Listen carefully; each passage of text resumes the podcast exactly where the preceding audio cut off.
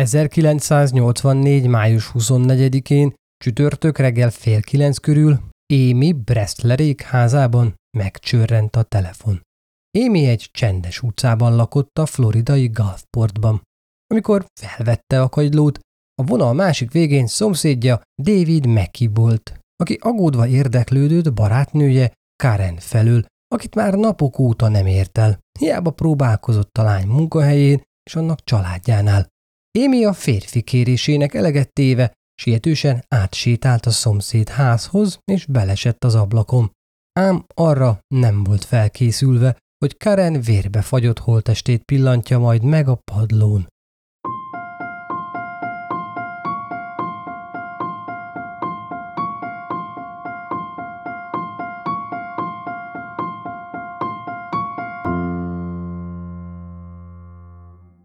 Sziasztok! Szatmári Péter vagyok, és ez itt a Bűntények Podcast legújabb epizódja, amelyben Karen Gregory borzalmas meggyilkolásával foglalkozom. Tartsatok velem! A floridai Gulfport egy igazi amerikai kisváros. Olyasfajta, mint amilyeneket a hollywoodi filmekben mutatnak. Mindenki ismer mindenkit. A környék lakói jóban vannak egymással, a közbiztonság pedig remek. Ez vonzotta a feltörekvő művésznőt, Karen Gregorit és szerelmét a Gulfporti közösségbe. Fiatal párként közös jövőjüket ebben a városban képzelték el. Oda költözésük után csak hamar összebarátkoztak a szomszédokkal és a környékbeliekkel. Mindenki kedves, jóra való párnak ismerte meg őket, olyanoknak, akik nagyon szerették egymást. Karen barátja a 29 éves David Mackey 1984. május 21-én hétfő reggel indult el Rhode Islandre egy szakmai konferenciára. Gyakran vett részt ilyen rendezvényeken, ez is csak egy szokványos üzleti útnak indult, és nem is sejtette, hogy távozásakor látja utoljára élve párját. Aznap este még beszéltek, másnap, kedden viszont Hiába próbálta David elérni barátnőjét. A telefont senki sem vette fel. Arra gondolt, talán valamelyik barátnőjével van találkozója, amiről elfelejtett neki szólni. Bár ez nem igen fordult elő, mégsem akart egyből a legrosszabbra gondolni.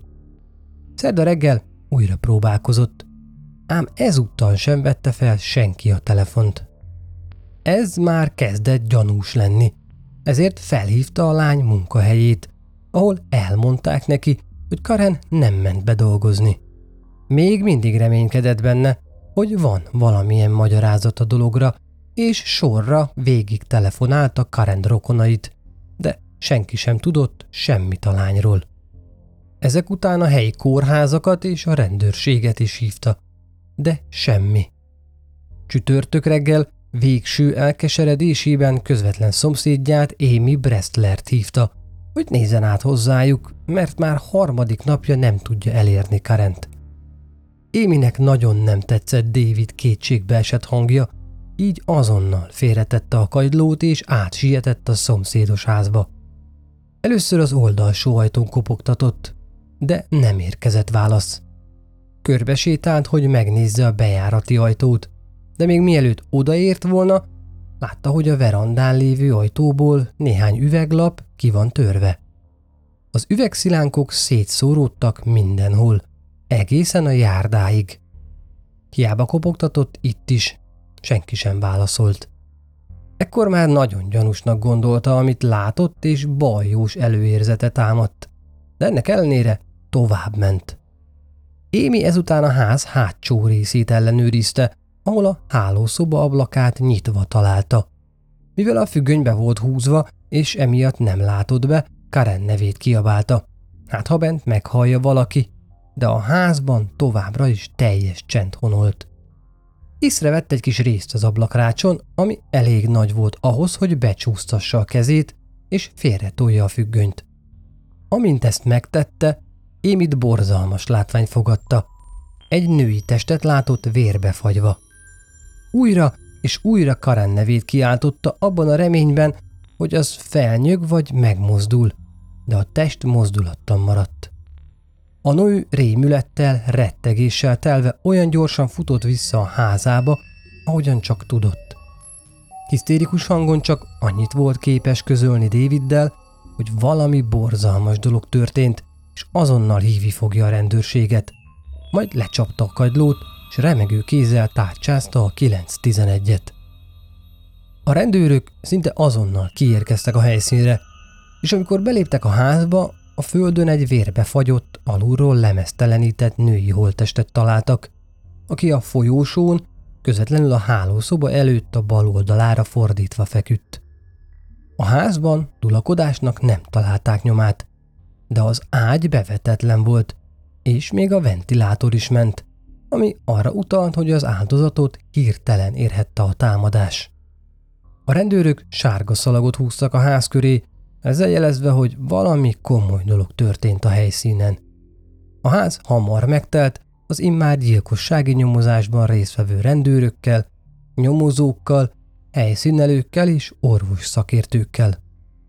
A holtest szinte úszott a vérben, emiatt lehetetlen volt megállapítani, pontosan milyen sérülések következtében halt meg az áldozat. De abban biztosak voltak a nyomozók, hogy a nő testén található véres kézlenyomatok a gyilkostól származhatnak. A holtestet vizsgálva megállapították, hogy Karen már jó ideje halott lehet, és a vírfoltok alapján nagyjából rekonstruálták a bűncselekmény idővonalát. Az áldozatot nagy valószínűséggel a hálószobában támadták meg először. Erre utaltak a falra és az ajtófélfára fröccsent vérfoltok. Majd a folyóson folytatódhatott a dulakodás.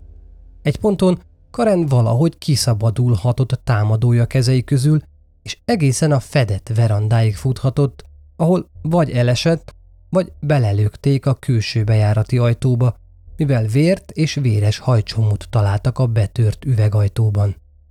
A szökési kísérlet után Karen támadója a lábainál fogva visszahúzta őt a hálószoba és a fürdőszoba közötti folyósóra, majd brutálisan végzett az akkor már valószínűleg védekezésre képtelen nővel. Az esetben az volt a legfurcsább, hogy nem volt nyoma annak, hogy valaki erőszakosan tört volna be a házba. Ebből arra következtettek a hatóságok, hogy Karen ismerhette támadóját, és ő maga engedte be az otthonába, vagy pedig az észrevétlenül surrant be a házba egy alkalmas pillanatban. Abban egyet értettek, hogy az elkövető feltételezhetően a hálószoba ablakán keresztül menekült el, így a rendőrség még aznap elkezdte átfésülni a környéket, abban a reményben, hogy néhány szomszéd talán látott vagy hallott valamit, ami segíthet összerakni a borzalmas rémtett részleteit. Az egyik szomszéd, egy bizonyos Arthur elmondta a nyomozóknak, hogy kedről szerdára virradó éjjel nem tudott aludni, így az ágyában olvasott, amikor is egy gyötrelmes sikolyt hallott. Azonnal kipattant az ágyból, és az ablakhoz sietett, de hiába nézelődött, hallgatózott, percekig az ablak mellett állva, senkit sem látott. Úgy vélte, talán csak egy lidérces álomból riadt sikoltozva valaki, és mivel semmi gyanúsat sem észlelt, nem hívta ki a rendőrséget, visszafeküdt olvasni. Ugyanezt vallotta egy másik szemközt lakónő, egy bizonyos Martha is, aki szintén hallotta az ominózus sikoltást, sőt, egy az azt követő ajtócsapkodásról is beszámolt. Ám mivel nem követte más semmi gyanús a kiabálást, ő sem tulajdonított különösebb jelentőséget a furcsa éjszakai hangnak. Glenda, aki a gyilkosság helyszínével átlósan szemben lakott, ugyanerről a jelenségről számolt be, de ő sem gondolt semmi gyanúsra, miatt nem is hívta ki a rendőröket. A rendőrök sorra hallgattak meg olyan embereket, akik egytől egyik hallották a sikolyt. Mindannyian pontosan a szerda hajnali 1 óra 15 percet jelölték meg, de mivel senki sem észlelt semmi egyebet vagy második sikolyt, ezért egyikük sem gondolt semmi rosszra. Páran azt hitték, hogy valamilyen vadállat hangját hallották, vagy hogy a helyi tinédzserek szórakoznak. Mivel nagyon nyugodt, biztonságos környékről volt szó, senki fejében sem fordult meg, hogy esetleg valamilyen erőszakos cselekedet történt. arra pedig végképp nem gondoltak, hogy valaki gyilkosságot követett el akkor a szomszédságban. Akadt azonban egy szomszéd, egy bizonyos George, aki furcsának találta a sikolyt, ezért kiment a háza elé, hogy szétnézzen, vajon honnan jött a rejtélyes hang. A férfi egy Glenda nevű nő élettársa volt, nem mellesleg hivatásos tűzoltó, aki a szomszédos Szent Petersburg városában volt állományban, de önkénteskedett is a Gulfporti tűzoltóságon. A férfi a helyi polgárőrség tagja is volt, megbízható, szava hihető ember hírében állt, és szoros kapcsolatot ápolt a helyi rendőrséggel. Nem is volt hát meglepő, amikor George elmondta, hogy a sikoly után kiment körbe szimatolni a háza elé, de semmi különöset nem látott. A rendőrök igazából örültek, hogy egy helyi benfentes is segíti a nyomozást, ezért megkérték a férfit, hogy mindent írjon le, ami gyanúsat vagy szokatlant tapasztalt a környéken a gyilkosság előtti napokban. Feljegyzéseiben az állt, hogy aznap éjjel a garázsában bütykölte a kocsiját, a háttérben szólt a rádió, amikor meghallotta a vérfagyasztó sikolyt. Azonnal lekapcsolta a villanyt és a rádiót, majd kisétált a kocsi felhajtóra, ahol alaposan szétnézett, de nem látott vagy hallott semmi különöset. Később felfigyelt egy arra bicikliző férfira, de ezt már csak fél szemmel látta, addigra ugyanis visszatért a garázsba a szereléshez. George nem ismerte fel a biciklis férfit, de megemlítette, hogy korábban aznap már látott két fehérbőrű, középkorú férfit a környéken tekerni. Feltételezte, hogy közülük az egyiket látta éjjel az utcában, de nem volt benne biztos. George többek között megemlített még néhány embert, akiket David és Karen házában látott az elmúlt időszakban. Olyanokat, akiket érdemes lehet ellenőrizni. Állította, hogy két fekete férfit is látott a háznál tartózkodni. Ők a lakást őrizték körülbelül egy hónappal a gyilkosság előttig. Erre élénken emlékezett, mivel az egyiküknek epilepsziás rohama volt, ami miatt mentőt kellett hozzá hívni. A leghasznosabb tipp, amit George szolgáltatott, egy férfiról szólt, aki szerdán egy furgonnal érkezett Karen és David otthonához. Az idegen bekopogott a lakás bejárati ajtaján, majd pár percre beült a furgonjába. Később újra kiszállt, és egy cetlit tett a pár kocsijának szélvédőjére. Ezek után várt még néhány percet, majd elhajtott. George állítását alátámasztotta, hogy valóban találtak egy cédulát David kocsijának ablaktörlője alá dugva, amikor a rendőrség átvizsgálta a házat. A papíron ez állt. Hello, Karen és David. Körülbelül nyolc körül jártam nálatok, de nem találtam otthon senkit. Sok dolgom van ma este, szóval valószínűleg már nem jövök vissza. Nálam van, amit kértetek, nem érek haza túl későn. Az üzenetet Peter néven írták alá. A nyomozás eközben folytatódott és lezajlott Karen boncolása is. A halott kém jelentése szerint az áldozatot legalább 13-szor szúrták nyakon, ezek közül az egyik szúrás teljesen átvágta a nő nyaki ütőerét. Ez volt a magyarázat a helyszínen talált rengeteg vérre. A lány fején található mély vágott sebek arra utaltak, hogy eleshetett, ami valószínűleg akkor történhetett, amikor menekülés közben neki ütközött az üvegezett bejárati ajtónak. A kezében is voltak védekezésből eredő sérülések, vágások, zúzódások, sőt, a szerencsétlen lány egyik újja is eltört. A boncolás szerint a gyilkos végül elvágta áldozata torkát, aki ennek következtében halt meg. A lányt szexuálisan is bántalmazták. Erre bizonyítékként szolgált a sperma, amit a nő testében találtak. A rendőrség is a kezdetektől fogva szexuális erőszakra gyanakodott, mert a nő ágyát vérborította, deréktől lefelé mesztelenre volt vetkőztetve, és a felső ruházata is furán állt rajta, olyan volt, mintha utólag adták volna rá vissza a pólóját. Mint minden gyilkossági ügynél, itt is legelőször Karen barátját Davidet hallgatták ki. aki a gyilkosság idején Rhode Islanden tartózkodott egy szakmai konferencián. Hétfőn érkezett meg a rendezvényre, és csak csütörtökön tért vissza Gulfportba, miután megtudta, mi történt Karennel. Ahogy hazaérkezett, a rendőrség egyből kikérdezte. Részletesen be kellett számolnia arról, hogy hol volt a gyilkosság elkövetésének óráiban, kedről szerdára virladó éjszaka. Azt mondta, hogy a motel szobájában aludt, és egész éjjel egyedül volt. Az alibiét így nem volt senki, aki megerősíthette volna. Nem lehetett hát kizárni, hogy David esetlegesen hazautazott meggyilkolni barátnőjét, majd visszatért a konferenciára. Pont emiatt a nyomozók ellenőrizték a repülőjáratokat és a férfi hitelkártya terheléseit, de nem találtak semmi gyanúsat. Volt azonban egy furcsaság, ami kezdetben ígéretes nyomnak bizonyult. Rábukkantak ugyanis egy providenci újság példányára a férfinél, amely a gyilkosság napjára volt keltezve. Hogy kerülhetett Davidhez? Ha ő akkor Rhode Islanden volt. Mint az utólag kiderült, David az utazása előtt vette egy kikötői újságárus bódéban, hogy a következő pár nap időjárásáról tájékozódjon. A férfi nem tudott magyarázatot adni arra, hogy hogyan volt két nappal korábbi keltezésű. Ám a rendőrség hamar kinyomozta, hogy ez a bizonyos újság két nappal korábban jelent meg, és valamiért előre dátumozták. A biztonság kedvéért azért járőröket küldtek az újságos bódéhoz, ahol David megvette a szóban forgó hírlapot, amit az ott dolgozó férfi meg is erősített. Davidet ezután poligráfos vizsgálatnak is alávetették, amin gond nélkül átment.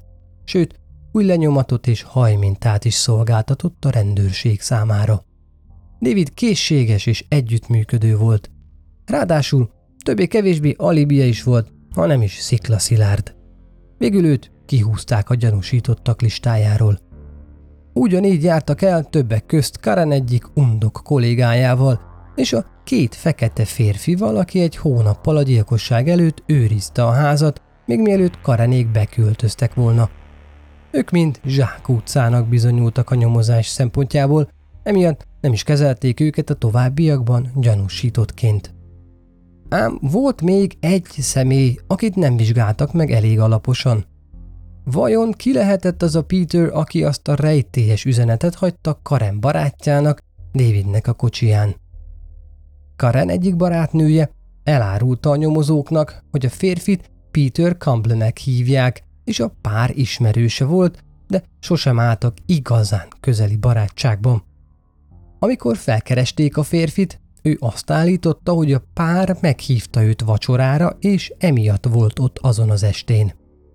Ez a történet felettébb furcsán hangzott a rendőrségnek, hiszen miért hívták volna el Petert vacsorázni egy olyan időpontban, amiről tudták, hogy David akkor éppen konferencián lesz. Persze az is lehet, hogy az utolsó pillanatban szóltak Davidnek, hogy el kell utaznia.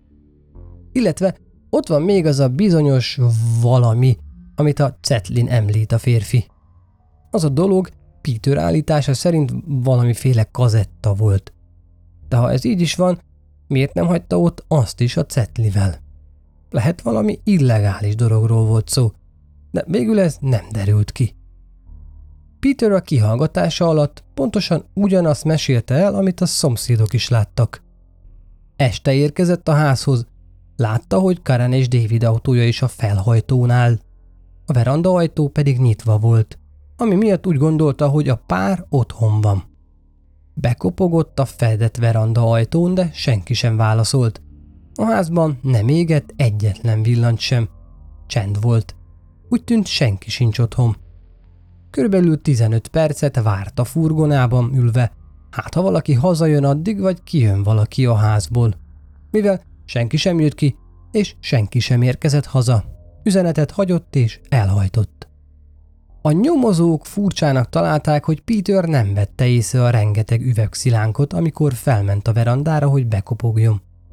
A férfi ezt azzal magyarázta, hogy nem a járdáról ment fel a házhoz, hanem a gyepen keresztül, és ott nem vett észre semmi furcsát. nem mellesleg akkor járt először a pár házánál, így nem volt viszonyítási alapja, hogy mi a normális és mi nem. Peternek volt alibia a gyilkosság éjszakájára. Azt állította, hogy kemping felszerelés vásárolt az egyik helyi túraboltban, majd hazament aludni. A lakótársa ezt meg is erősítette, amivel a két férfi külön szobában aludt, nem volt százszázalékos az alibi. Emiatt a nyomozók egyelőre nem tudták teljes mértékben kizárni a férfit a gyanúsítottak listájáról, hiszen ő volt az egyetlen ember, aki a pár lakásánál járt, mégpedig akkor, amikor Karen már vérbefagyva holtan feküdt a hálószoba ajtajában. Másnap, pénteken Karen egyik barátnője, Anita azonosította a holtestet, hogy kiadhassák Karen családjának. Anita érthetetlen módon magával vitte Petert is. Felismerült a kérdés a nyomozókban, hogy értem elég egy személy az azonosításhoz. Miért kellett a férfinak is ott lennie? Na, de ha már ott volt, lehetőségük adódott arra, hogy megfigyeljék a férfi reakcióit. Egy titkos ablakon keresztül nézték, hogyan viselkedik, amikor meglátja a holtestet. Peter végig nyugodt és higgadt maradt. Az egyik nyomozó ezt követően behívta egy kihallgató szobába, hogy feltegyen neki néhány kérdést. Bár a kihallgatás nem vezetett áttöréshez, a beszélgetés során a nyomozó észrevette, hogy Peternek van egy viszonylag nagy karcolás az egyik kezén, ami elég frissnek tűnt. Megkérdezte, hogy honnan származik ez a sérülés.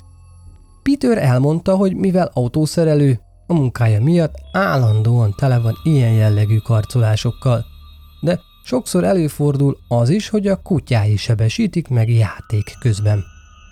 Hiába mutatott egyre több jel a férfi felé, amíg nem tudták összefüggésbe hozni a tett helyen talált nyomokkal, addig a nyomozók nem tettek semmit. Nem maradt más hátra, folytatniuk kellett a bizonyítékok összegyűjtését. Megkérték Karen barátait, hogy segítsenek összerakni a lány utolsó napjának történéseit, hogy merre járt, kikkel találkozott azon a végzetes estén. Abban reménykedtek, hogy valamilyen apró nyomra bukkannak, ami elvezeti őket a gyilkoshoz. A barátok elmondásai alapján a rendőrség megtudta, hogy Karen dolgozott aznap. Majd elment a korábbi albérletéhez, amiben pár hete még a barátnőjével közösen lakott. Nemrég költöztek ugyanis össze Daviddel, így pár dolog még a régi lakásában maradt. Miután végzett a pakolással, elment barátnőivel vacsorázni, akivel pár pohár bor társaságában egész este beszélgettek. Éjfél is elmúlt már, amikor Karen hazaindult, hogy a másnapi munka előtt még tudjon egy kicsit pihenni. Nem szeretett volna fáradtan, gyűrötten érkezni a munkahelyére. Az este jól sikerült, jókedvű volt és kiegyensúlyozott. Úgy érezte, élete révbe ért. Sajnos nem sejtette, hogy épp utolsó boldog óráit tölti. Nem sokkal éjjel egy előtt ért haza, lezuhanyozott és épp lefekvéshez készülődött, amikor a gyilkose rátámadhatott. Sajnos ezek az új információk sem lendítették előre a nyomozást, mivel a gyilkosság és a holtest megtalálása között több nap telt el. Így ha voltak is nyomok, azok már szakmai szóval élve kihűltek, így ez nagyban megnehezítette a nyomozók dolgát. Ha valaki a sikoly miatt még aznap este tárcsázta volna a segélyhívó vonalat, friss nyomokat követhettek volna, de ehelyett maradt a sötétben tapogatózás. Időközben David is átnézte a házat, és úgy találta, hogy semmi jelentős dolog nem tűnt el. Egy-két apróságot nem talált, mint például egy fehér plüsmackót, de azt gondolta, hogy az a költözés közben elkallódott, vagy az is lehet, hogy kidobták. Nem is gyanakodott rablásra, hiszen a mackó semmilyen értékkel sem bírt. Bár lassan már az összes gyanúsítottat kizárták, nem tudtak szabadulni az érzéstől, hogy a gyilkos olyas valaki lehetett, aki ismerte Karent. Először is ott van a bejárati ajtó. Amikor Peter Campbell szerdán a háznál járt, a külső bejárati ajtó nyitva volt. tisztán emlékezett rá, hogy belépett rajta, és a zárt verandához ment, hogy bekopogjon és belessen, hát ha bent találja karanékat. Emellett több szomszéd is észrevette, hogy aznap nyitva volt az ajtó. Csütörtökön viszont, amikor a rendőrség a helyszínre érkezett, az ajtó zárva volt, és senki se jelezte, hogy bezárta volna. Ki lehetett akkor, aki végül mégis megtette? A másik dolog, ami nem hagyta nyugodni a nyomozókat, az a helyszín. A Karen elleni támadás rendkívül erőszakos és brutális volt. Úgy tűnt a nő egy ponton majdnem megmenekült. A helyszínen a rengeteg véren kívül heves dulakodásra utaló nyomokat nem találtak. Nem volt semmi felborítva vagy félretolva. Egy ilyen büntény helyszínéhez feltűnően rendezett volt a lakás. Mintha valaki utólag visszament volna rendet rakni, feltakarítani, és talán még az ajtót is bezárni. Lehetséges, hogy a gyilkos később rendet rakott. A nyomozók újra és újra átfutották az ügyaktáját, sorra átnézték az összes helyszíni fotót, sőt, többször visszamentek a házhoz, és újra kikérdezték a szomszédokat, hát ha fény derül egy újabb részletre, de mint hiába. A nyomozás nem akart kimozdulni az álló helyzetéből.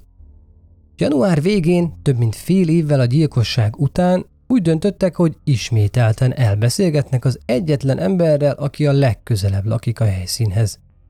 Ez a személy pedig nem volt más, mint a szemközt lakó tűzoltó és önkéntes polgárőr George. A nyomozók abban reménykedtek, hogy hát ha eszébe jut még valami arról a bizonyos estéről, amit akkor a pillanatnyi sok vagy a megrázkódtatás miatt elfelejtett a rendőröknek elmesélni. George újból beszámolt arról, hogy a garázsban volt, hallotta a sikolyt, lekapcsolta a villanyt, lehalkította a rádiót, majd kiment körbenézni, de nem látott semmit. Ezt követően visszament a házba. Ez az utolsó részlet azonban az első történettől kicsit eltért, hiszen akkor azt mondta, hogy a garázsba ment vissza, hogy folytassa az autószerelést. Habár ez nem volt olyan jelentős eltérés, hiszen idővel az emlékek is megkophatnak, mégis valami miatt gyanút fogtak a rendőrök és megkérték Georgeot, hogy vesse magát alá egy hazugságvizsgáló tesznek. Azért is volt szükség erre, mert minél hamarabb tisztázni szerették volna a köztiszteletben álló, jóra való George nevét. Mégsem gyanakodhattak egy kvázi kollégára. Február elején George-ot bekísérték a rendőrségre, hogy elvégezzék rajta a tesztet. Nyugodt volt, semmi jel sem mutatott arra, ami később történt. George ugyanis meglepő módon megbukott a tesztem.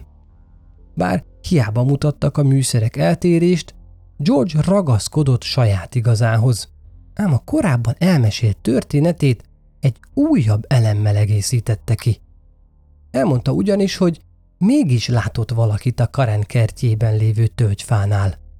Valakit, akiről egészen addig nem beszélt. Elmondása alapján a fiatal pár kertjében látott egy alakot közvetlenül a sikoly után. A nyomozók ráfontak az új információra, és megkérték George-ot, hogy adjon személyleírást. Egy középkorú, fehérbőrű férfit írt le, aki körülbelül 180 centi magas, izmos testalkatú volt. Vörös hajat és szakállat viselt. Sőt, még ennél is több részlet derült ki.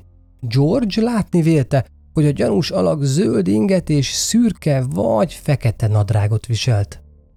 A férfi alak észrevette a tűzoltót, amitől annyira megijedt, hogy azonnal visszarohant a házba. A rendőrök ezt az egészen új fejezetet roppant gyanúsnak találták. Kételkedtek ugyanis abban, hogy a sötét éjszakában bárki is ilyen részletességgel látná, kiáll a szemközti szomszéd udvarán egy fa alatt. Szerették volna rekonstruálni ezt a roppant kétséges helyzetet, ezért egy este úgy döntöttek, hogy megkérik Georgeot, álljon a saját autó felhajtójára, majd egy személy beállt Karenék nagy tölgyfája alá. Miután mindenki elfoglalta a helyét, a nyomozók megkérték Georgeot, hogy írja le a férfit olyan részletesen, ahogyan csak tudja. Nevetséges módon a legtöbb, amit mondani tudott, hogy a férfi valamilyen kabátot viselt. Nem látta, hogy milyen színűt, ahogy az se, hogy milyen színű volt a férfi haja, vagy hogy viselte szakált. Egyszerűen túl sötét volt, és túl messze állt ahhoz, hogy részletesen megfigyelhesse, úgy, ahogyan azt korábban a rendőröknek elmesélte. Amit George viszont nem tudott, az az, hogy a személy, aki a fánál állt, valójában az ő egyik barátja volt, akit évek óta ismert. Ez azt jelentette, hogy ekkora távolságból sötétben még egy ismerős se lehetett volna pontosan beazonosítani, nemhogy egy idegent. Ekkor vált nyilvánvalóvá, hogy George valamit rejteget. A férfi mindenféle nevetséges kifogásokat próbált keresni arra, hogy miért is nem volt képes részletesen leírni a rekonstrukcióban résztvevő szemét. Olyanokkal állt elő, hogy a gyilkosság idején telihol volt, amiatt látott jobban, illetve hogy volt egy pocsolya, ami visszatükrözte a férfi arcát. Mindezek ellenére, és mivel George nagyon jó hírű és megbízható ember volt, lehetőséget adtak neki, hogy tisztázza magát. Felkérték, hogy segítsen egy fantomkép elkészítésében, és még egy csomó fényképet is mutattak neki különböző gyanúsítottakról, hát ha felismeri köztük azt, aki azon a bizonyos éjszakán a fa alatt állt. Azonban nem meglepő módon George egyetlen emberre sem mutatott rá. Viszont minden egyes alkalommal, amikor kihallgatták, mindig volt egy újabb és újabb apró változtatás a vallomásában. Először azt mondta, hogy látta Karent a gyilkosság napján az utcán. Később már azt állította, hogy csak a konyhaablakban látta őt mosogatni. Egyszer azért tudta, hogy mosogat, mert látta, ahogy mozog a karja, máskor azért gondolta, hogy a nő mosogat, mert tányércsörömpölés hallott. De ha tányércsörömpölést hallott, akkor az üvegajtó betörésének a hangját is hallania kellett volna aznap este. Sehogy nem állt össze a kép. Március elején lassan egy évvel a gyilkosságot követően egy újabb alkalommal hívták be kihallgatásra. Nem meglepő módon George ismét megváltoztatta a történetét. Ekkor már azt mondta, hogy nem csak a kocsi felhajtó végére ment körülnézni, hanem végig is sétált az utcán. Miután meghallotta a sikolyt, elindult és benézett a parkolóautók közé. Ekkor látott meg egy férfit a gyepem. Állítása szerint megkérdezte az idegent, hogy mi történt. Az pedig azt válaszolt, hogy azonnal tűnjön el onnan, ne szóljon senkinek, mert akkor visszajön és megöli őt. A rendőrök nem értették, hogy hogy lehet az, hogy ez csak most jutott eszébe. Egyikőjük egyenesen neki szegezte a kérdést. Jézusom, George, legközelebb azt mondod, hogy a házban voltál? Ezután újra poligráfos vizsgálatot hajtottak végre rajta. Ezzel az újabb sztorival is megbukott. George feleségét, Glendát is többször kikérdezték. Nem meglepő módon az ő története is folyamatosan változott. Először azt vallotta, hogy a férje a sikoly után körülbelül fél órára tűnt el. Majd az újabb kihallgatásai során ez az idő folyamatosan csökkent, míg végül azt mondta, hogy George igazából 10 percig volt csak távol. A nyomozók új kéz- és láblenyomatot vettek a férfitól, illetve testszörzetéből is gyűjtöttek mintát, hogy elküldjék a laborba, ahol össze tudják hasonlítani a helyszínen találtakkal. Csak hogy akadt egy kis probléma. Méghozzá az, hogy nem nagyon volt mihez hasonlítsák. A gyilkosság helyszínén ugyanis nem nagyon találtak olyan nyomot, amit felhasználhattak volna a vizsgálatokhoz. A legtöbb egy véres új lenyomat volt az ablakpárkányon és egy mezít lábas, ám részleges lábnyomat a fürdőszoba padlóján. A nyomozók azt szerették volna, ha feljavítják a nyomokat, de azok annyira elmosódottak voltak, hogy a helyi laborban nem tudtak velük mit kezdeni. Az ügyön dolgozók szerencsére nem adták fel, hanem felkeresték az FBI bűnügyi laboratóriumát Washingtonban, és kerítettek egy szakértőt, aki ebből a rossz minőségű nyomból is meg tudott valamit állapítani.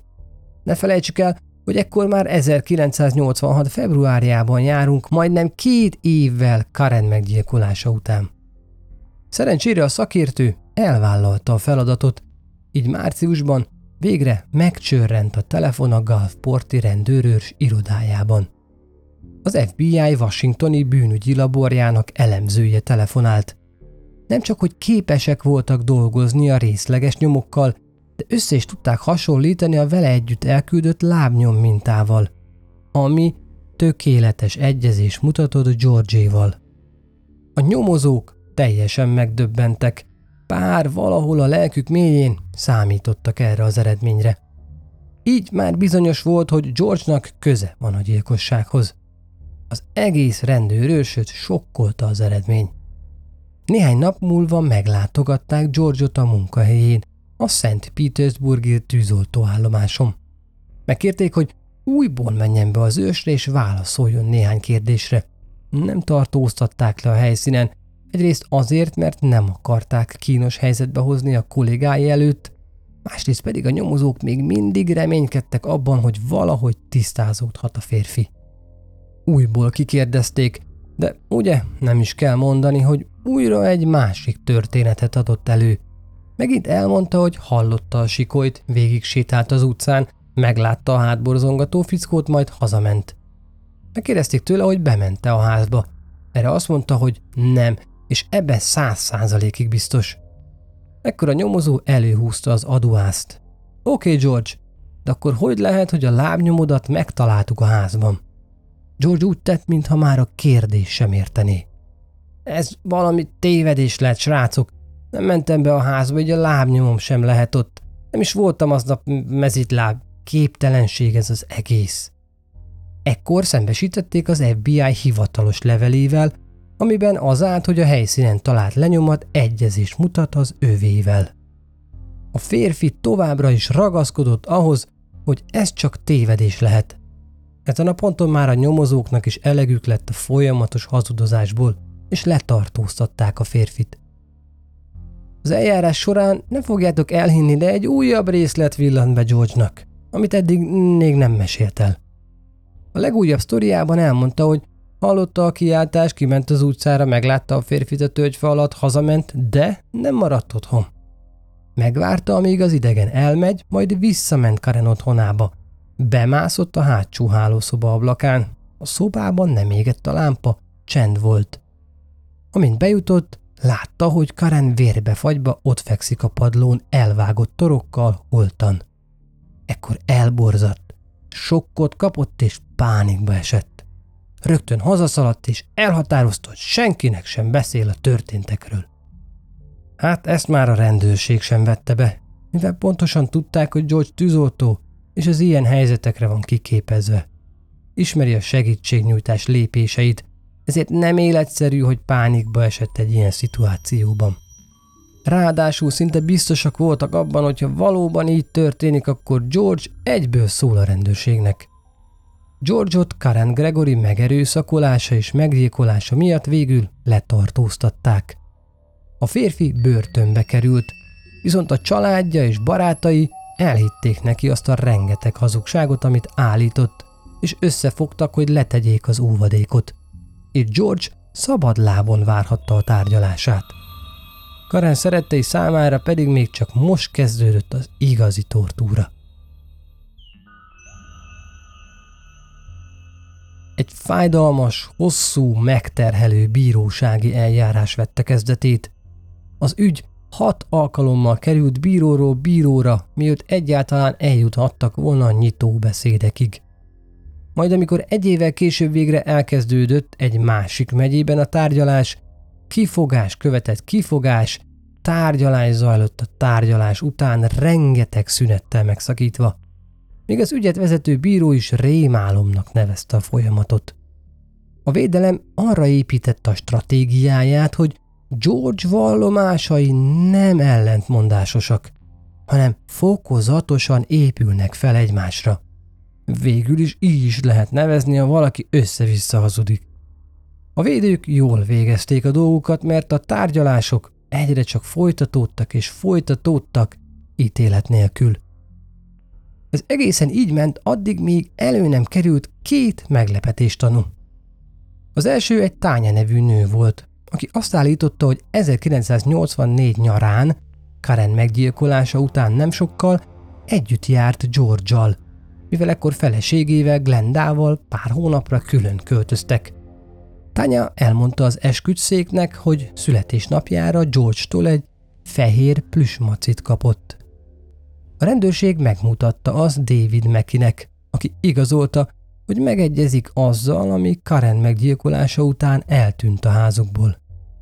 George-ot megkérdezték, hogy hol vette a macit, de nem emlékezett rá, ahogy arra sem, hogyan fizette ki.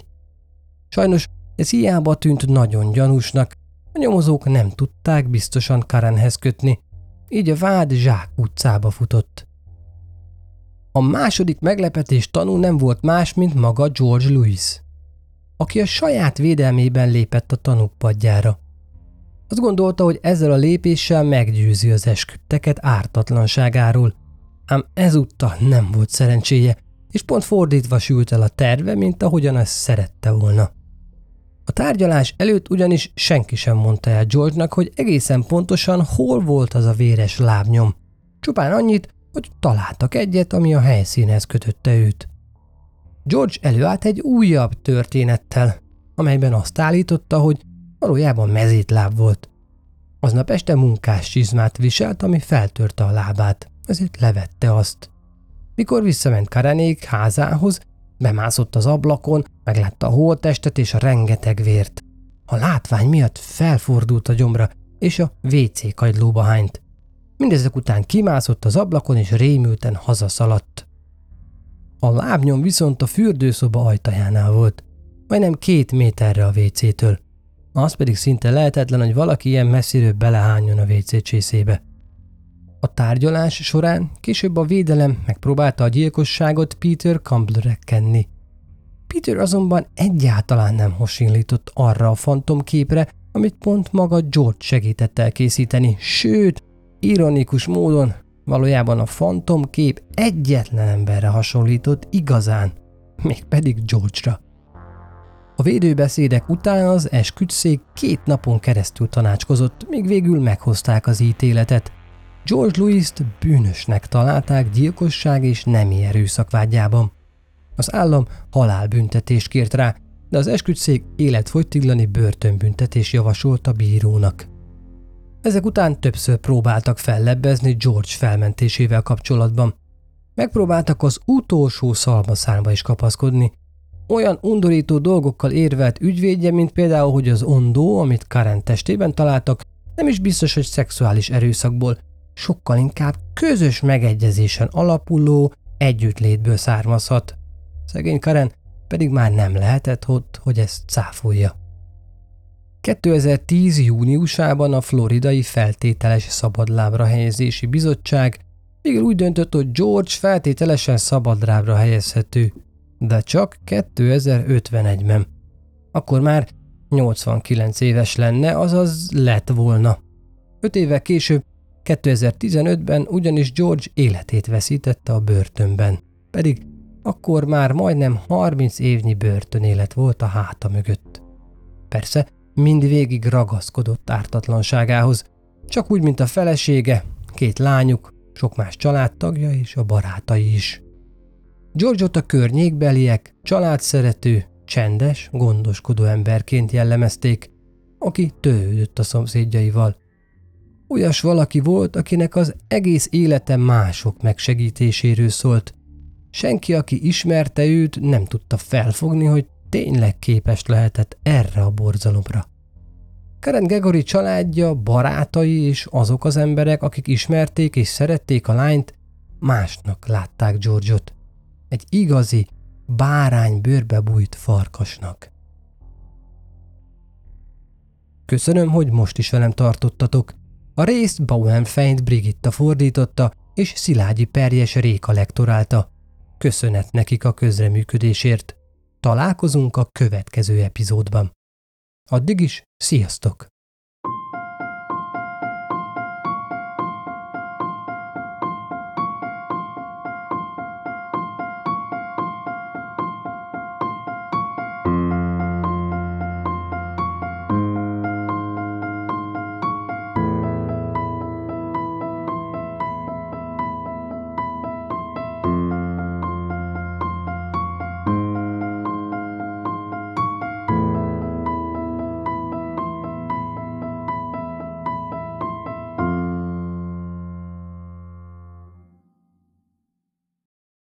Ha más podcastekre is kíváncsi vagy, hallgassd meg a Béton műsor ajánlóját.